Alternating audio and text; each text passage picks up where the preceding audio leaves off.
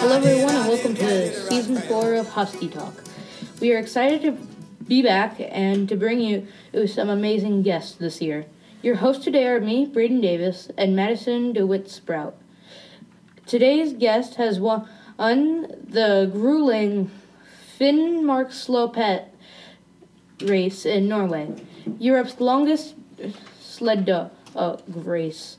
He's all, he also was in the 2020 Iditarod cha- he also was the 2020 Iditarod champion. This poor guy was stranded in Alaska for two months after the race with his dogs due to COVID. Please give it up for Thomas Waerner. Hello, Thomas. Welcome to Husky Talk. How are you today? Oh, I'm very good. I've been busy working, so I'm on my way home. Can uh, you start by sharing uh, with our listeners a little bit about yourself?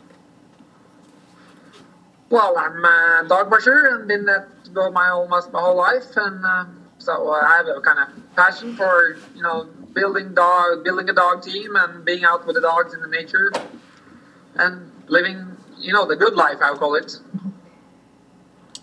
It's great. Talk to us about what got you into dog sled racing. Uh, I always had this kind of uh, what do you call it? I'm not really sure in the English word, but I, I always been kind of passionate for dogs and you know and being around dogs, petting dogs, touching dogs, and I think the most way for me to kind of spend much more time with the dogs is actually to be out with them in camping and, and be outside in nature. So I think actually that that's one of the best things that you can do with dogs if you want to spend time with them. So you have done two of the most difficult and longest sled dog races in the world. Can you tell us what uh, what you see as differences in the Iditarod versus uh, Finnmarksløpet? Well, it's it's uh, it's kind of two similar races, but there are also some differences. I think one of the biggest differences is that uh, it's not so good trails in uh, Finnmark, and also you have that Arctic snow that makes the resistance uh, in the snow very hard. So it, the dogs actually have to pull a little harder in, in the Finnmark. So and you also have an open area the whole time, so you can actually get more wind, more snow, more storms. So, but in Iditarod, it's other challenges, and, and you're going from more different kind of nature and different type of nature you have to handle. Like you have the Yukon, which is very long, where you can get storms, you can get wind, you can get soft trails, and then you're kind of going over to the coastline. That that's also can be cold and uh, and rough. So, so it's both races have different things you have to kind of deal with, but they're the same races. You know, they are long races that you're racing for many days, and you have to use your skills as a dog musher actually to to provide the best care for the dogs. That's cool. This was your uh, uh, this was only your second time in the Iditarod. Back in 2015, you were rookie of the year. Can you tell us about the rookie of the year race?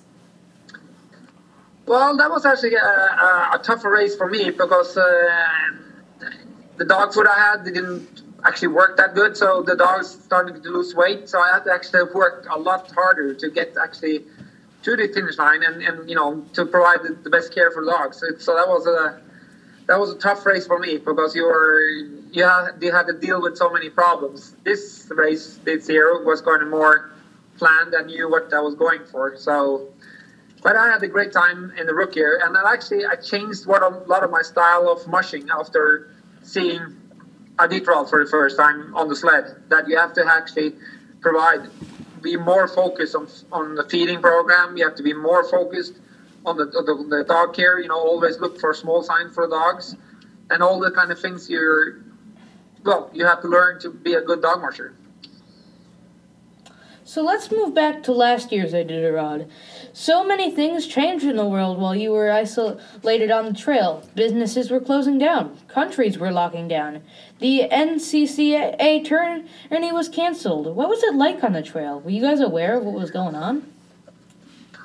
Well, you're kind of aware, but you're not paying attention to it because you're so focused on what your job is, and that's actually you know moving the, yourself and the team down the trail and trying to go to the finish line. But you know, it started to get a lot of rumors that you know checkpoints were closing down. We wasn't sure what we're gonna expect on the coast.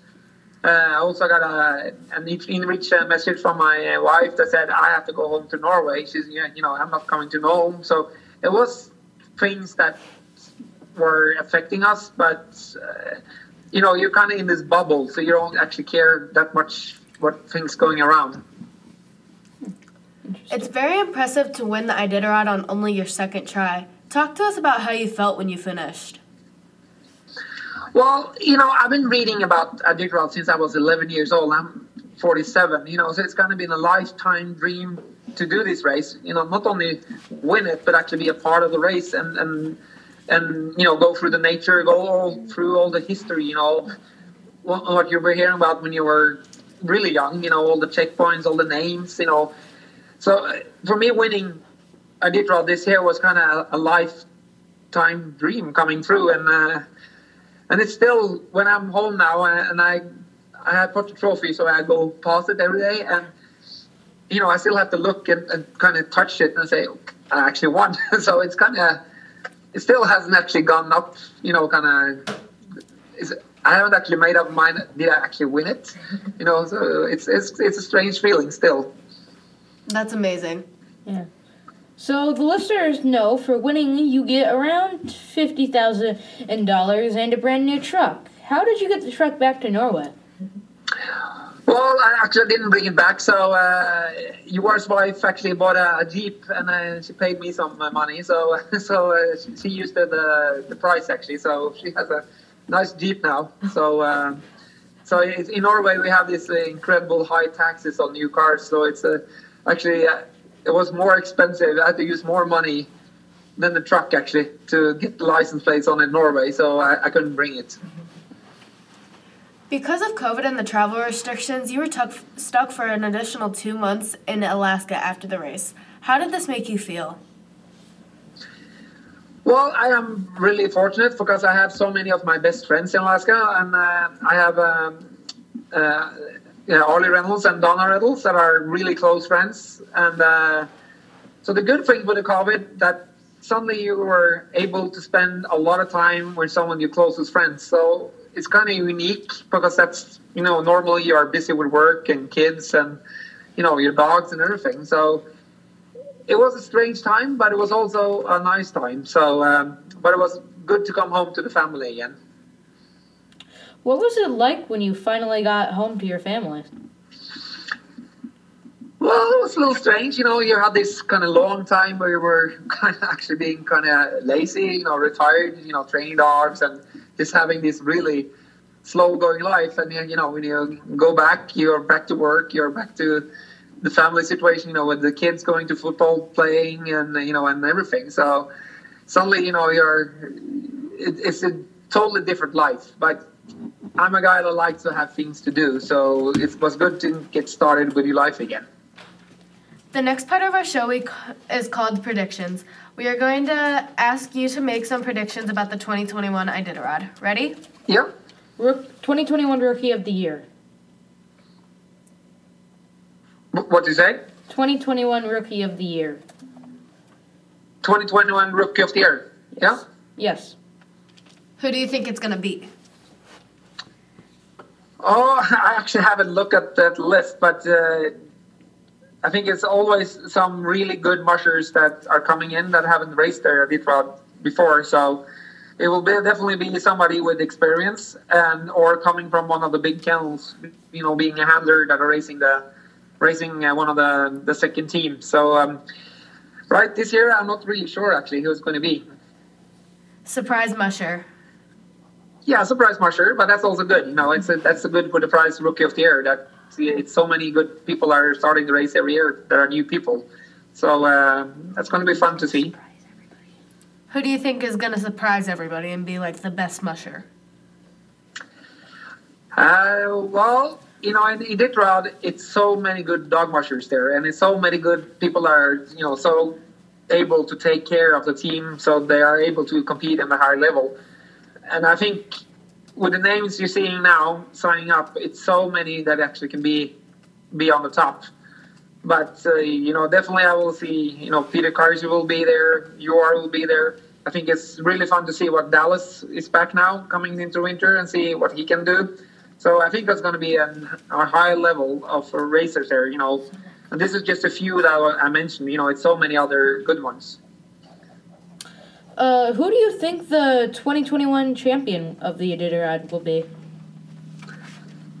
Well, I'm hoping that I, you know, I can uh, I can be one of the people competing about the championships. I think uh, still my team is pretty is pretty good. It's uh, you know it's the right age and everything. I think it's a big. Uh, right now, it's a 50-50 percent chance if I can race or not because the airlines haven't started going yet. So right now, I think it's not easy for me to actually get to Alaska, but hopefully I can be one one of those. But I think, like I said, I think we are about ten people that can win the race this uh, this year, and uh, I'm looking forward to all all the good competitors. Do you think that Iditarod will happen?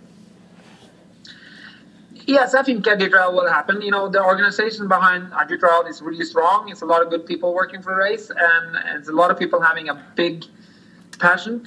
And also the state of Alaska, you know, so many people that wants the race to be. So uh, I think it will be a race. Maybe it will be a different race. Maybe we can go, you know, to Nome or, or into the villages. But I will, I, I'm 100% sure it will be a race Last thing, Thomas.